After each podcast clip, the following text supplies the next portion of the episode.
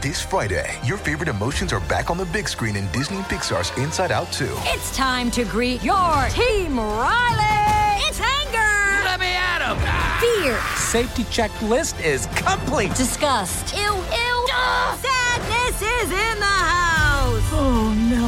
Hello, I'm anxiety. I'm one of Riley's new emotions. Disney and Pixar's Inside Out 2. There's a part two? We're going! Rated PG. Parental guidance suggested. Only in theaters Friday. Get tickets now. We took it all. We brought them to our land. An endless night, ember hot and icy cold. The rage of the earth. We made this curse. Carved it in the blood on our backs. We did not see. We could not, but she did. And in the end, What will I become? Senua's Saga. Hellblade 2. Play it now with Game Pass. Welcome to the New Books Network. Hello, I'm Natalia Shpilova Said, and I'm a host of New Books in Literary Studies, a podcast channel on the New Books Network. I'm delighted to speak today with Oksana Rosenblum, Ali Friedman, and Angelika Khizhnya, editors of Quiet Spiders of the Hidden Soul, Mykola Nikbajan's early experimental poetry. The volume was published by Academic Studies Press in 2020. Lev Friedman is a Russian born speech language pathologist based in New York City. He writes and translates from Russian to English and facilitates translation projects and publications. His work has appeared in publications by Ugly Duckling Press and the Odessa Review. Most recently, he has written on the literary legacy of Mykola Bazhan. Angelika Khizhnya is a scholar and journalist. Her research interests include linguistic aspects of early 19th century Russian and Ukraine, Ukrainian prose, Ukrainian poetry of the 1920s, and the relationship between literature and visual arts. And Oksana Rosenblum is a Ukrainian born art historian and translator residing in New York City. Oksana's projects have included visual research for the newly created museums of Jewish history in Warsaw and Moscow. Her poetry translations from Ukrainian have appeared in Kalyna Review and National Translation uh, Month. Thank you so much for joining me today and congratulations on this uh, translation projects. Thank you. Thank you so much, Natalia. So, to the Anglophone o- uh, audiences, the name of Mykola Bazhan is probably quite unknown. How would you introduce? Well, uh, normally I would lose any generalizations uh, in this uh, field, but if we are going for a brief formulaic answer, then the 1920s uh, was, uh, I believe, was the best thing that happened to Ukrainian poetry in the last century, and uh, an outburst of energy and creativity. And Bazhan's was the brightest, the most impressive debut of the 1920s. And of course, we are talking about the debut per se, not the first book, because if we are talking first book, well, that probably should be Tychina. But we are, if we are uh, talking about this beginning of the career, it should be Bazhan. And this book uh, we composed, and probably I should say, this book rather than our book because we are just humble editors and basically it's Bazhan's book, yes. Uh, so this book covers the scope of Bazhan's debut, 1923 to 1931, uh, with the earliest poem uh, written by 19 years old Bazhan and um, um, the last uh, text presented is narrative poem The Blind Bard, which some consider his central text, and it was written when he was 27. Uh, one uh, might assign quite a few isms to define Bazhan's work. Of course, in the broad sense, he was a modernist, and he fully fits into the uh, paradigm of European modernism. Early in his career, when he is still in his teens, Bazhan joins the Panfuturists. Later on, his creative intuition, together with his fascination with Baroque and Romanticism, carried him away from Futurism. And I guess uh, that Bazhan of the late 1920s may be best defined as expressionist. What stays throughout these changes is his fascination with texture, matter, matter of language and matter of life. Though the truth is that uh, his work has its own logic that doesn't fit fully into any manifesto or aesthetic doctrine. Uh, with his futuristic exercises, he as if rescues, at least this is my understanding, that uh, he as if rescues and sets on display the words or some, some, sometimes just the clusters of sounds from the decayed discourse of romantic poetry. And now I'm talking 19th century Ukrainian romantic poetry, of course.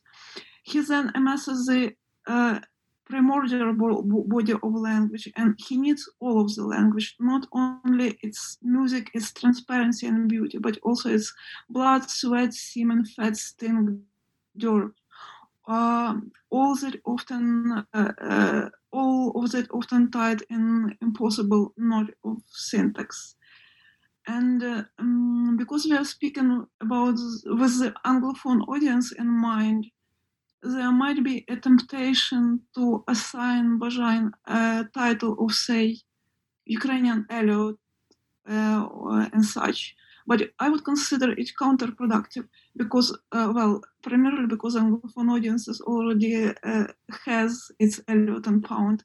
And Bazhan, with his devotion to and understanding of Ukrainian culture, is first and foremost Ukrainian modernist, and I believe that he can be appreciated as such. So that would be my answer to this question, mm-hmm. as brief as possible.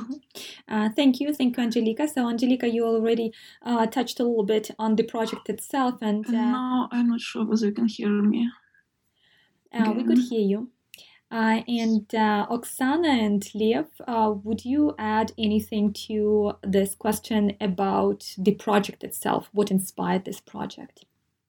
How you organize? I want to I want to address question the, previous question, and uh, it's going to directly segue into my part of the answer for the inspiration of the project. And the question was to the Anglophone audiences, the name of Mykola Bazhan is probably quite unknown. And that's sort of how this book came about. And I'll go a little further to the Ukrainophone audiences. The name of Mykola Bazhan, the way that we have read it and reread it and read it again, and even Nick Bazhan, actually, another Bazhan, is also probably quite unknown. And now the inspiration for project, Oksana. yeah, that, that's a great answer. Um, so um, I'm actually an example of, of um, Ukrainian, partly Ukrainian audience because I grew up in Ukraine, uh, who didn't know much about Bazhan at all. Um, and um, uh, I think that Part of the reason was that as I was, you know, growing up and studying Ukrainian literature in the uh, 90s, there was such a huge focus on the uh, circle of the ex- executed Renaissance, Расстрелянное Відродження, and Bazhan didn't quite fit that um, that paradigm, that that circle. And so when I encountered, um, quite by chance, one of his longer poems which I ended up translating for this volume, uh, Rozmova Serdets, uh, heart-to-heart conversation, um, it was really quite a shocking revelation for me that someone of that the poet of that caliber, um, of that imaginative power, was not, you know, was not known as he deserved to be known. And so um, I basically sat for a couple of months with that poem and I started translating it. And as I was um, um, thinking about getting the rights for the future publication, I um, I was given a name of Lev, who um, who was in touch with the with Mykola Bazhan's um, grandson, uh, who holds the copyright. And we met and, and had a very productive discussion, and um, this is how it all started. So I don't speak Ukrainian. I don't read Ukrainian. My my Ukrainian, so to speak, or my lack thereof, is then compensated by the sort of reductive Ukrainian that a Russian ear hears. My English is okay. my Ukra- my Ukra- my Ukrainian is uh, well. I make up for it with the with the other people that uh, that I've surrounded myself with to to help me and for me to help them. And I was ironically or perhaps sadly inspired by the fact that so many people were in the precise situation that Oksana described. I found these people a little bit before I met Oksana, and I met Oksana because I found these people. And it came from a much older Mykola Bazhan, not a 19 year old Mykola Bazhan. Um, it actually came from my having discovered his, let's call it an expose on the massacre at Babyn Yar in, outside of Kiev. Um, a poem, uh, pretty much primary source narrative of what was left of a, of a massacre Holocaust. And how I wound up with modernist poetry is that I tried to bring that to people that hadn't heard it. And I was absolutely mortified by the fact that, pun intended, this poem was buried.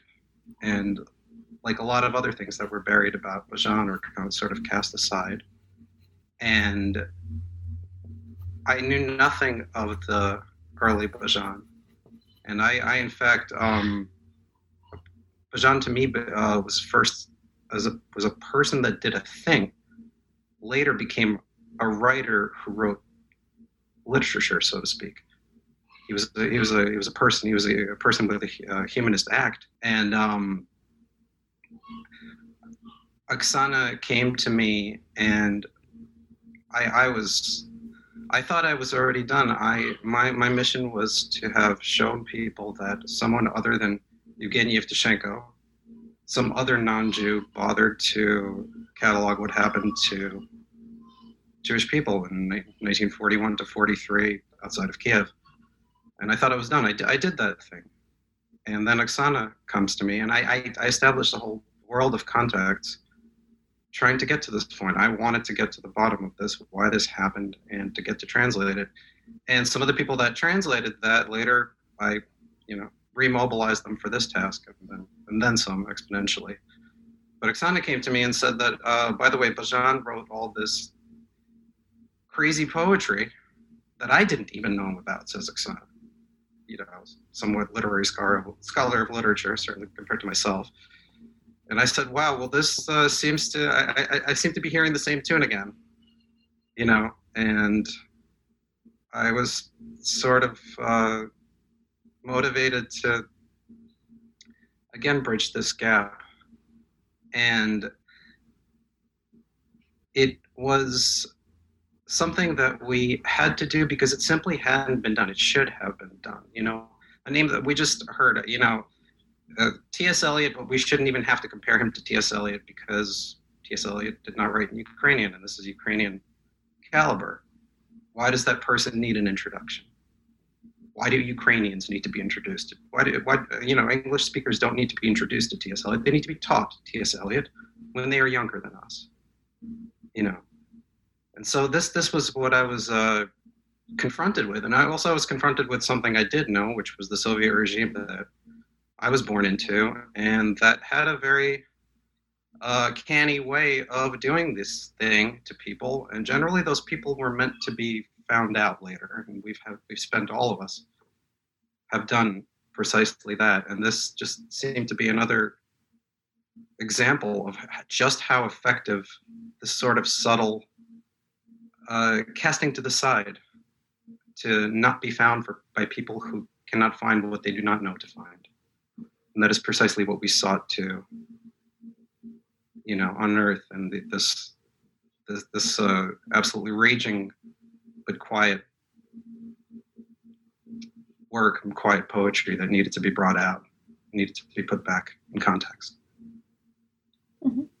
Uh, I really appreciate how the volume is organized, uh, starting with the title of the book because it's uh, bilingual, uh, and you also include the Ukrainian version and the translation. You include the uh, critical essays, and um, uh, you also include commentaries, which is very, um, which are very helpful. So, would you tell us a little bit about how you um, this book, whom you approached for maybe help or for some contributions in terms of um, critical uh, essays, and what kind of message did you want to send to the audiences by constructing, let's put it this way, by constructing this volume in this particular way, starting with the very first uh, page with the very first uh, uh, encounter, so to speak, with the book with the title that it appears to the Anglophone audiences in two languages, Ukrainian and uh, English. Uh, so I can start, and then uh, Lev and Angelica, please add to that.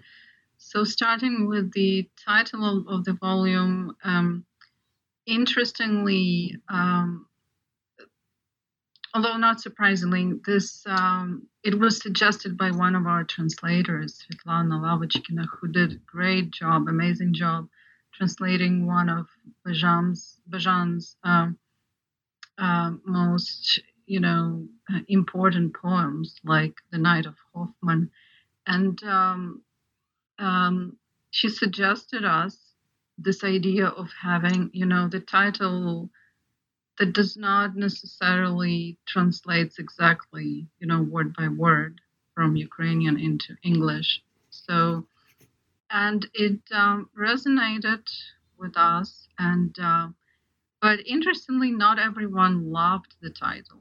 We had some how so yeah, pretty yeah we had some pretty strong opposition uh, from um, at least one person in the project, but we felt we felt strongly about it. We felt that it was, you know, sending a message uh, to the audience about Bazhan's work, which, um, you know, which often has to do with dreamlike spaces.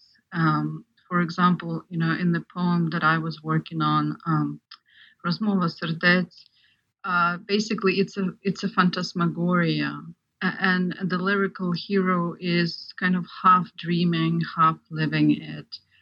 Um, so it's an important aspect of his work. Um, in terms of how this um, came to be as a, as a project it, um, it you know it's it's a huge project that started you know very slowly and it started basically with text search. So the first thing we had to do, it was almost like an archaeological search for the for the text, and uh, you have to under, one has to understand that a lot of Bazhan's poetry was scattered, especially his early poetry. It's been scattered between um, the um, journals of the 1920s, um, and it took us some time to locate those and even even some of the collection like Natin, the sculpted shadow, um, I believe that we were in touch with the um, Bazhan Museum in, in Kiev about it for quite some time. It took us a good few months to get um, that collection. Mm. Um, and then we uh, we knew that we had to gather a team of translators, and we really wanted it not to be a strictly academic project, even though we wanted this to be a good work, a solid work, and that's why, you know, as you rightly, you know, noticed, there are notes, uh, there are essays in this volume, and we worked really hard on them. They went through multiple editorial stages. Um, but we wanted to really give freedom to our translator, translators to explore different ways um, of translating because there are really different school of translation and we didn't want to kind of impose our own views on them. And um, so so our team of translators included people who who were you know who were well-known scholars, like for example um, Amelia Glaser or uh, Professor Miroslav Shkandrij or Ainsley Morse, uh, but also people who are um, you know younger but well, still already well-known translators like Irina Shuvalova and Ostap Kin, um, or Roman Turovsky, who um, is not an um, is not a scholar but is a wonderful artist and a musician. Um, and um, basically, um, yeah, basically at the core of our work was, you know, this gathering this translation team and um, making sure that people who are involved in this project that they have the freedom to explore. We took it all. We brought them to our land. An endless night, ember hot and icy cold. The rage of the earth. We made this curse. Carved it in the blood on our backs. We did not see. We could not, but she did. And in the end. What will I become? Senua's Saga. Hellblade 2. Play it now with Game Pass.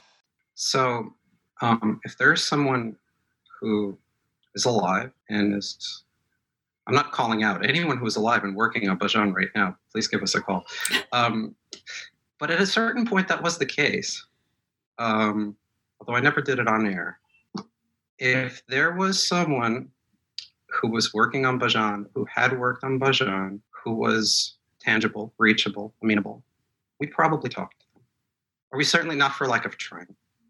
Um, here, you know, abroad, far abroad, um, people that had done translations of similar caliber.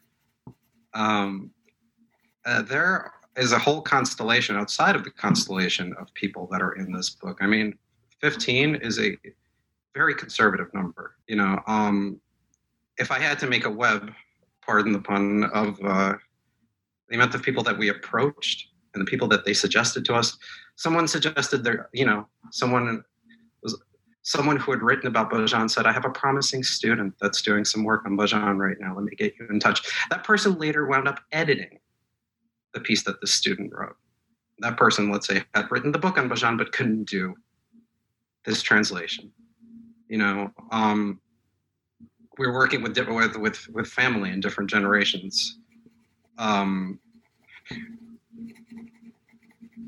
for every person that is in this book, there are probably three that weren't. Um, this had never really been done before, and if it had, we wouldn't have had to. And since we were doing it and it hadn't been done, we wanted to, to be given the freedom to be done and perhaps be done in multiple ways because if if no one has really seen this stuff before in a way that was then transferable how should one dictate how it should be done you know there is sort of no single rail to follow so um you know we have Eleonora Solovey, for instance, who wrote our uh, epilogue. You know, um, there were other people in Ukraine who could not. There was a whole community, in fact, that pointed their fingers to her and said, uh, "I can't, but she should." You know, her uh, her contemporaries. You know, there were people that said, "I can't really do English." You know, I wish I could. There were people that were saying, "I can't really type anymore." While I've been working um, on Bazhan, there are a number of his contemporaries that literally died that I never got the chance to call. I had their phone numbers. You know, uh, own um, uh, in terms of, in terms of legacy, uh, Moisei Fishbein, who was Bazhan's uh, secretary and at a certain point his protege, he he passed away while uh, before this book was published. We could have gotten him into this book had it, had there been a chance. Could have interviewed him. There were I, I don't mean to uh, to highlight the effort, but this was certainly an effort. You know, um, Halina Babak was devoting day and night to this. The person that wrote the, the introduction. Uh, I found a draft online. Thank you, internet, of what she was writing while she was writing it. She's like, "You guys are doing this too." You know, um, uh, Professor Hrabovich has been working on the blind bard since he's probably he's been thinking about it since roughly Woodstock, right about 1969 or so. You know, where he um, goes throughout the uh, the nomination for for the Nobel for Omeljan Pritsak, who actually was the one that was credited for it. He was a student, and um, so yeah, we uh, he, he agreed. You know um, if there was someone doing this we wanted them to help us do this. And um, what you see is the result of a lot of asking and a lot of prodding and a lot of telling people i want you to do this and then it was do what? Have a look before you say anything. Just just take a look. And then the answer was be like what and then the answer would be like, I wish I could, but how? And then, then the answer would be, well, I think I have someone who knows how, mm-hmm. but can't quite do it. You know, maybe you guys can put your two hemispheres together, your, your knowledges of, of English. I mean, look at the different last names and the, you know, just in the, in the, in the, uh, arsenal of, of, of, translators and writers and you get a, you get a small idea of you know the people the people that we've put together and we've tried to gather as many strengths as we could to balance ourselves out. Look at even the three of us right now, you know. So that that kind of is one of the critical aspects of this book: people coming together. Um, as you pointed out, uh, you have um, scholars uh, who contributed to this uh, volume, and they are not on, only from the US, but from Ukraine, for example, and from Canada. Uh, I uh, really enjoyed reading Eleonora Solovey's um, uh, afterword uh, which gave some sort of completion to the volume. However, it's very hard to say that there is any completion to the volume because it still stays quite open. It invites further investigations, it invites further translations as well. Um, and I have this question uh, to you all as translators. What is the most challenging part of translating Bazhan? Uh, uh, Oksana and Lev, you pointed out that uh, you appreciate freedom which your translators enjoy, and you want to provide this freedom to your uh, translators as well. Mm, but um, still, we, we, we still have to somehow translate Bazhan uh, to uh, Anglophone readers, and we still uh, have to give them some sense of what Bazhan is. Uh, so maybe just a couple of words on those most challenging aspects of translating uh, uh, in particular. And maybe uh, just like a side question to this one, uh, what is the poem or maybe a, a prose fragment uh, written by Bazhan that touched your soul the most? Um, I use the word soul because uh, it is included in the title of the uh, um, of the book, and I really like the title. I think it's um, it's it's very it's very deep. It's very rich, and of course it evokes other um, associations, particularly with the Gogol as well, because we uh, always talk about different souls for Gogol, but why not for Bazhan in this case as well? Hidden souls versus dead souls. yes. Yes. Um, I I can start. It's a it's a wonderful question, and also uh, it's it's an enormous question, Natalia. Um, but I I could mention just a few things, perhaps that um, one of the most difficult things I found when translating Bazhan is is simply his his language and his vocabulary. It's incredibly rich and complex and um, at times arcane. And um, um, he uses the vocabulary that you wouldn't find in a dictionary. And sometimes it's it's it's it's simply because um, the these words are no longer part of the active language. Um, so you have to do you know some research um, to find out. Um, and and sometimes he is creating his own his own language, his own uh, vocabulary, which, uh, you know, a good example of, of that are his um, more, you know, experimental, futuristic pieces uh, like Circus or the elegy for um, circus attractions.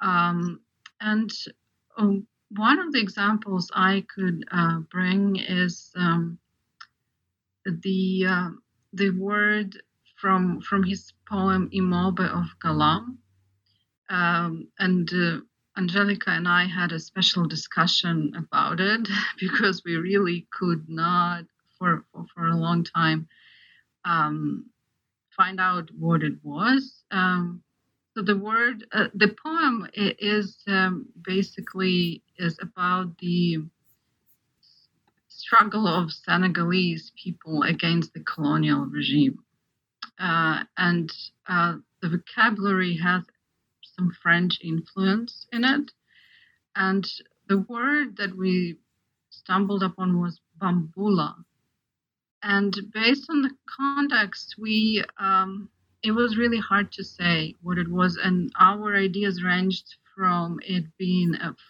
a, a kind of a drum to possibly being a, a flower that blossoms at night.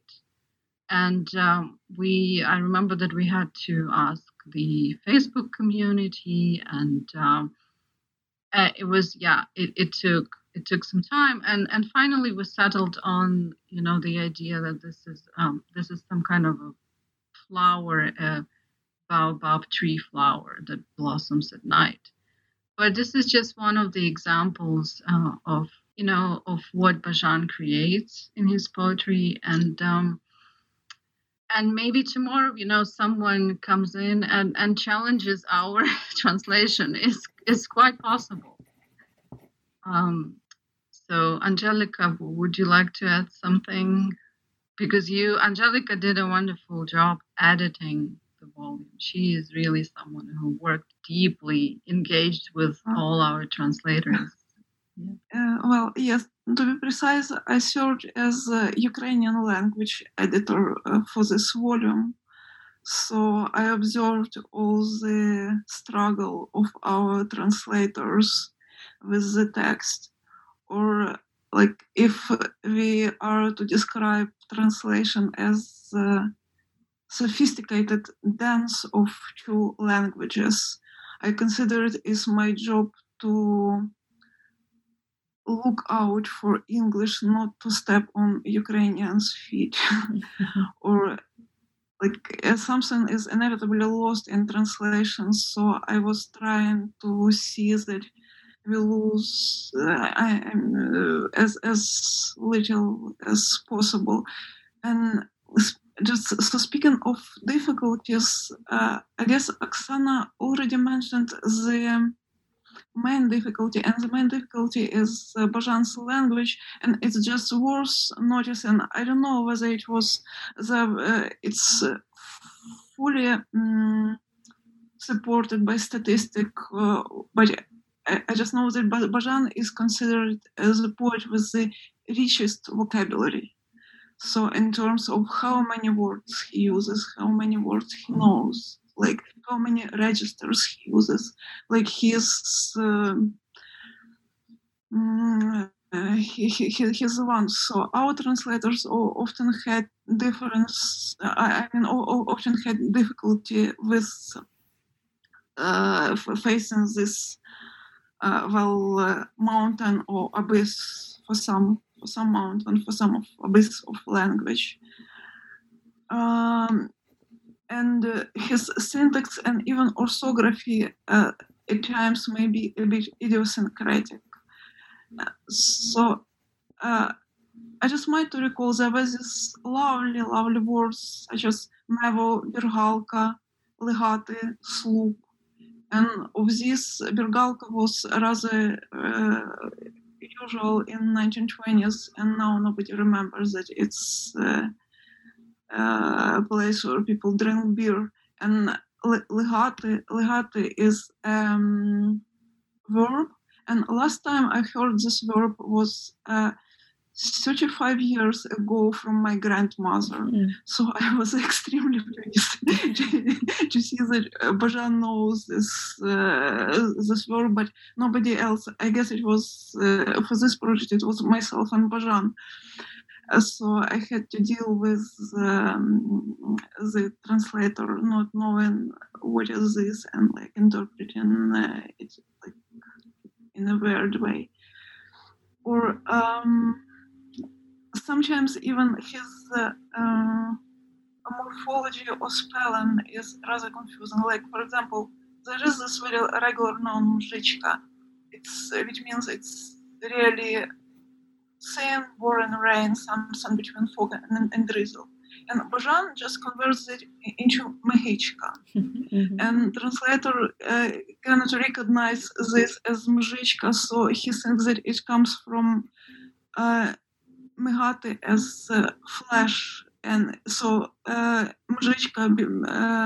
I mean, drizzle becomes flesh, and, and, then we have to deal with that. Or like sometimes the mm, um, Abajan uses the episodes, episodes, and it comes from folklore. And it's not that clear for the translator that there is this folklore, folkloric connotation. Say, um, we. Uh, it's a poem about captive maidens, and uh, there is this adjective yasny, and uh, translator uh, thinks, okay, captive maidens, they are poor girls, they are probably exhausted, so he translates yasny as uh, pale, while definitely for Bazhan it's not pale, it's um, uh, um, fair, so it's more like fair maidens. Uh, so this is, I guess, this is something to keep in there. If there is folklore there, there is this folklore street, like it should be, it, should stay. Uh, or there was um, a separate group of problems associated with the names of plants, and I guess this is a sign of our time because we are less familiar with botany and definitely we see less nature than Bazhan did. So, for example, there was um, this uh, line um, зелена рута проросте на жовтому піску. So it's literally it's green rue will sprout on, uh, on the yellow sand.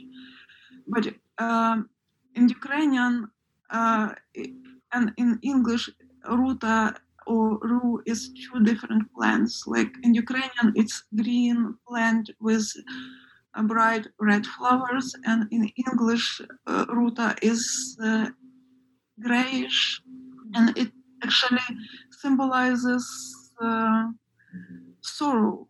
So definitely, ru in uh, in English doesn't work for the symbol of hope the way Bazhan uses it. So no, there was this layer of complications. And uh, this can go on forever. Or i, I should pros- uh, the lesson i should possibly um, um, mention aside of dictionary uh, is the Bazhan's syntax because his syntax sometimes is very complex. So it's really difficult like if you are not as immersed into this and not as familiar with the language, especially. So there is difficult language and difficult syntax, and the two combined together. Sometimes people were, were uh, unable to understand where, where is uh, to define subject and predicate in a sentence. So literally, I had to do this plain, very plain translation, plain, unimaginative, but uh, they would explain what's going on in the sentence, and then the translator is free to render this uh, poetically. Uh, thank you, Angelica. While you were describing um, how you were trying to um, find those meanings in English or for Ukrainian terms or for Ukrainian uh, words, I was thinking about um, spider webs because it's really so complicated and intertwined. And um, you were, it, sounds like you were working on this very micro level, le- micro levels of the language, and uh, those micro levels were opening up some other micro levels. So it's so complex, but uh, all these elements are so tightly connected that in order to give some translation, probably those web, webs had to um, um, to be untangled. Uh, um, or you had to uh, apply some other techniques to to um, somehow uh, translate and deliver uh, those messages um, in in English. But fascinating, fascinating description of um, how you were working with the language on all those uh, multiple levels. Thank you. Uh, and Lev, what was the challenge for you? First of all, uh, I just wanted to pun on the web.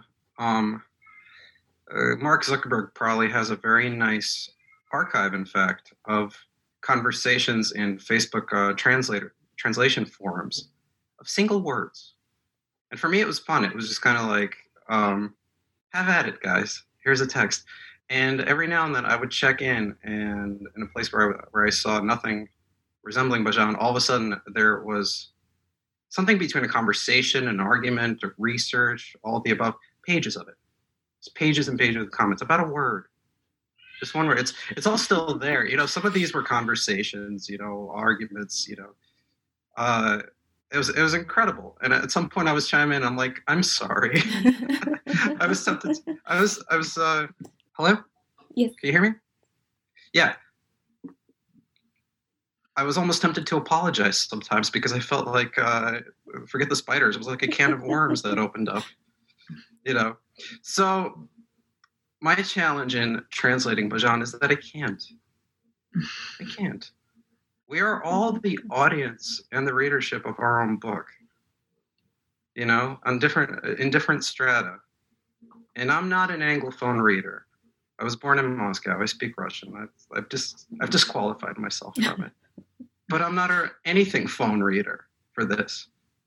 I'm I'm a reader. You know, I I kind of I wrote. I had people write this book for, for me, and so uh, there was uh, and and uh, you know those who can't. Well, I found those who could, and they found those who could. So for me, it was very easy. Like I, I didn't even have to ask myself whether I was competent enough. I was incompetent enough to do this to produce a record of instruments I can't possibly play. Um, there's a poem in there uh, called "To My Friend," and after after um, Oksana and I were digging, we found these texts. I look at these texts, and what little I could I could gauge of just the the feel of something. It was a, it was more of like a this weird synesthesia constantly. And I was I looked at it and I knew I knew what I was reading. I was reading in Russian, not in Ukrainian, not in that Ukrainian. There is no that Ukrainian. A you know, it, it, it's a richer. It's as as Angelica was saying, it's it's it's something of itself. But I saw this poem to my friend, and before I handed it over to a person, and literally handed it over, I'm like, translate this. He's like, okay, what is this?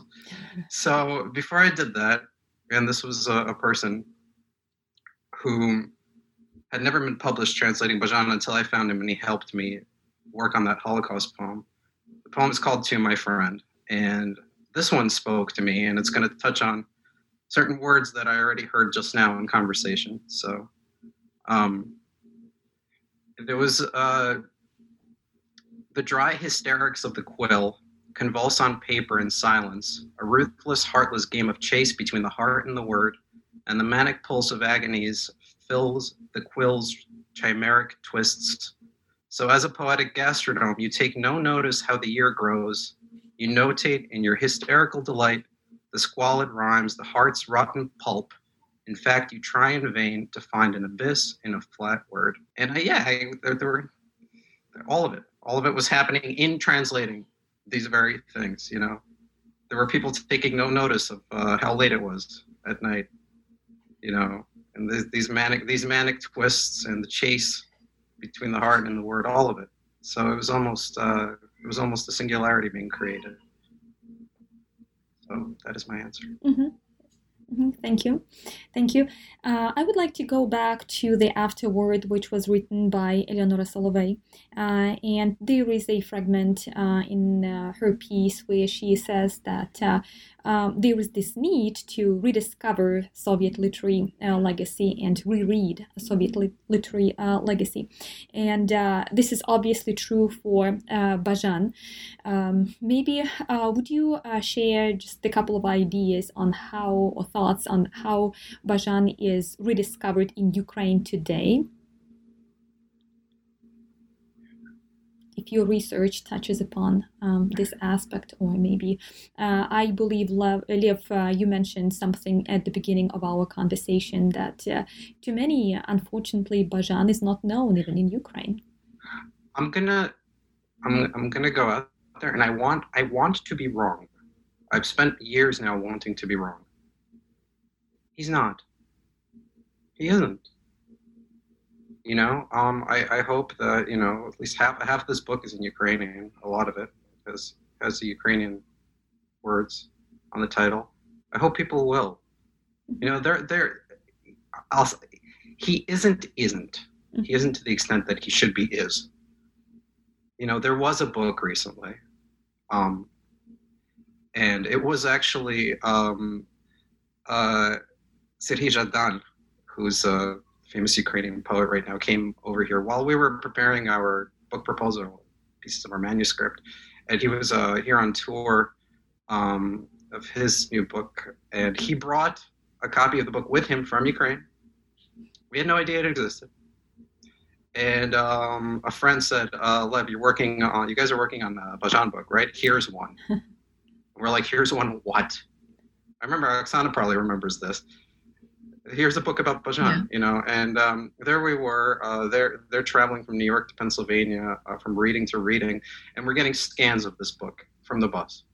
A friend is that was happening. So all so nothing, nothing, nothing, and then something, you know, came out. Um, uh, I think you're referring to Vera Ageyeva book, right? So mm-hmm. I mean, it was actually it's it's an important book, and it's the first biography of Bazhan. Um, but it's not it's def- it is not a definitive biography. So there are still a lot of gaps there, and the hope is that as um, KGB archives has have become open, and we actually wanted we tried really hard to get access to some of those materials, but we were not able to mm-hmm. um, due to just technical issues. So that um, more of his, you know, of his life, of his fate, will be known to people. And um, um, I want to. I don't want to disagree with Lev because I know that I know that what he there is definitely truth to what he says, but I want to hope that there is more interest in Bazhan right now, and mm-hmm. I've certainly seen more publications. Mm-hmm. Yeah. Um, kind uh, publications that illuminate different sides of him. For example, his input into the film uh, uh, movement, and um, but but there is a lot that needs to be done, um, and um, yes, um, there is there is really a lot in the future. Mm-hmm. Yeah. Yeah, and probably we should add like rather often it's not even a matter of goodwill, but a matter of money and sometimes even goodwill you know requires some money. Like say uh, that same Vera Ageyeva mentioned uh, it was a while ago I guess but I guess nothing changed since then that uh, and, uh, until now we don't have uh, academic edition of Bazhan so I think it, it shouldn't be actually about biography. It should be about corpus of text. Yes, the corpus of text should be accessible, and uh, so, so, that like uh, it's it's it's poetry. Yes, it's about text. It's not about biography. And we still don't have this academic edition. We have this edition for mm, among the poets of 1920. We only have this academic edition for Rylsky and that's it.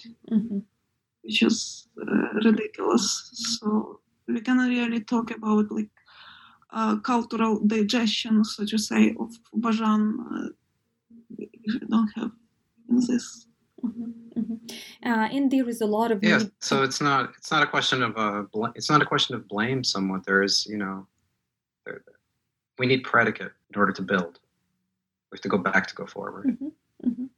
Yeah, there is a lot of need um, as well in terms of um, uh, maybe not reinventing, but rediscovering, right? Uh, even the 20s, the 30s, and the 40s, which were constructed for us by the Soviet uh, criticism, by the Soviet uh, ideology, and of course, Unfortunately, for some reason, a lot of Ukrainian writers are perceived as uh, very traditional in terms of uh, how they are presented to audiences. And uh, we always somehow envision them as old poets. Uh, the best example here probably will be uh, Shevchenko, who is always presented to us as, as, our, as our Ukrainian father of Ukrainian poetry who is always um, um, shown presented uh, in in his um, uh, later years, but not as a young man who is uh, full of enthusiasm and full of uh, even um, humor. I think uh, this this is quite true for the Ukrainian writers of the 20th uh, century as well, and unfortunately, uh, Bazhan to some extent is also one of them. And again, well, I want to go back to Eleonora Solovey's um, afterward. Well, I, I had this uh, uh, I, I, had a great pleasure of meeting Eleonora Solovey when I was in Kiev, uh, so I was very happy to re- to read her piece as well in your volume, um, where she really presents him as a very complex uh, personality with his own struggles, with his own traumas, maybe as well, with his own fears, and with his own battles uh, with those fears as well. And it's it's it's on the one hand, it's it's sad that this kind uh, this part of story is lost uh, to many readers, but as you uh, pointed out, there is this hope that there will be um, new interest and uh, some new perspectives will be explored and uh, your volume is uh, one of those contributions to this uh, rediscovery. Thank you. Um, I would, mm-hmm. uh, No, I was just saying. Thank. By the way, uh, you might find this interesting. The amount of phone conversation and uh, skyping that took place to get uh, that afterward, and just the discussion. What, what, what, what did we put in there exactly? What don't we put in there? How do we frame that? You know, and you know, it, it was a question that I, I mean, Solovey was never asked to do this before. You know, right, right, yeah, you know, write an afterward about the early work of Bazhan. It's like, and where do we stop? Mm-hmm. What comes next? You know, we, we meant to cut it off and say to be continued. That's not an accident. Mm-hmm we didn't want to mention the other stuff because it's like and dot dot dot and then the remains of the day you know what happens next. You know we we have pictures of these people um, in their later years. We don't have pictures of these people because look what happened to their youth you know if you were born in year x here's what happened to everyone in year y. Some people were the executed renaissance some people were the unexecuted but uh, goodbye renaissance renaissance. You know um, and invalidated for having survived. It's just a whole other can of worms, so to speak. But yeah, I um, you know, just the conversation that went into well, how what, how do we formulate what what exactly are we trying to say? Mm-hmm. Mm-hmm. You know. So uh, my final question will be about your current projects. Um, are you working on anything specific at this moment, or you're just taking a break after you completed this volume? Well, um, as a team, we are not really working on anything right now, although I think I'm kind of getting um, itchy in that sense, you know, to because it was it was really wonderful to to have that experience of working with um, Lev and Angelica specifically, and I felt like um, our collaborations um, became so much stronger.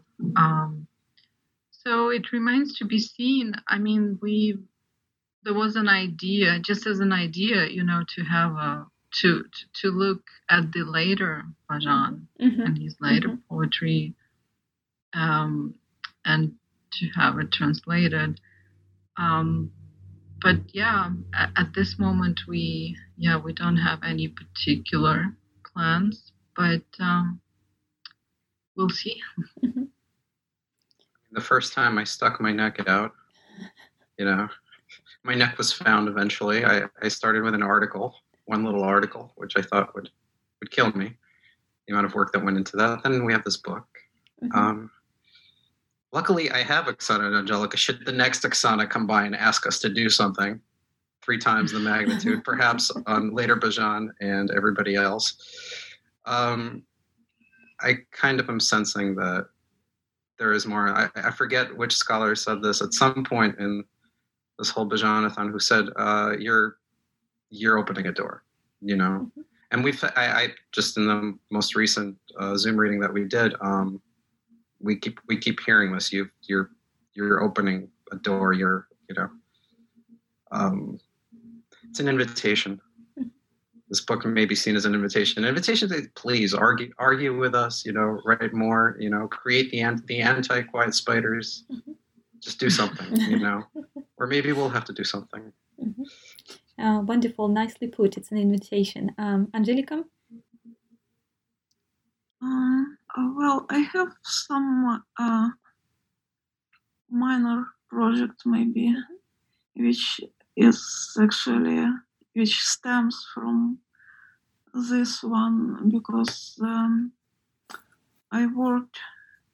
No, it's not that I worked. I think I, should be more modest in this case, and I should say that I helped uh, one of our translators to work on um, the texts of uh, Bazhan's uh, literary secretary, Moisei Fishbein. Uh, I guess it's almost a year since, he, since his passing.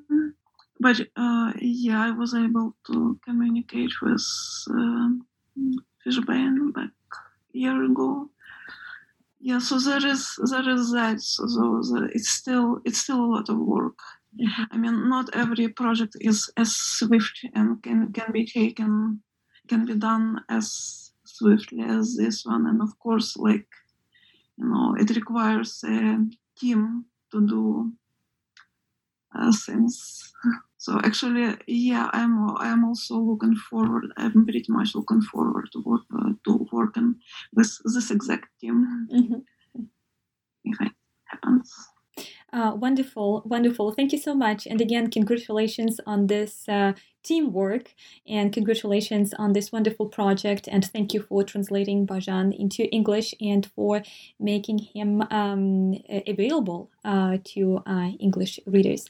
And uh, thank you for um, yeah, this conversation today. Uh, thank you, Oksana. Lev- Lev, Thank you so Angelica. much, Natalia, for inviting Thank you for having us. us. Today I spoke with Oksana Rosenblum, Lev Friedman, and Angelika Khizhnya, editors of Quiet Spiders of the Hidden Soul, Mykola Nikbajan's early experimental poetry. The volume was published by Academic Studies Press in 2020. Thank you for listening to New Books in Literary Studies, a podcast channel on the New Books Network.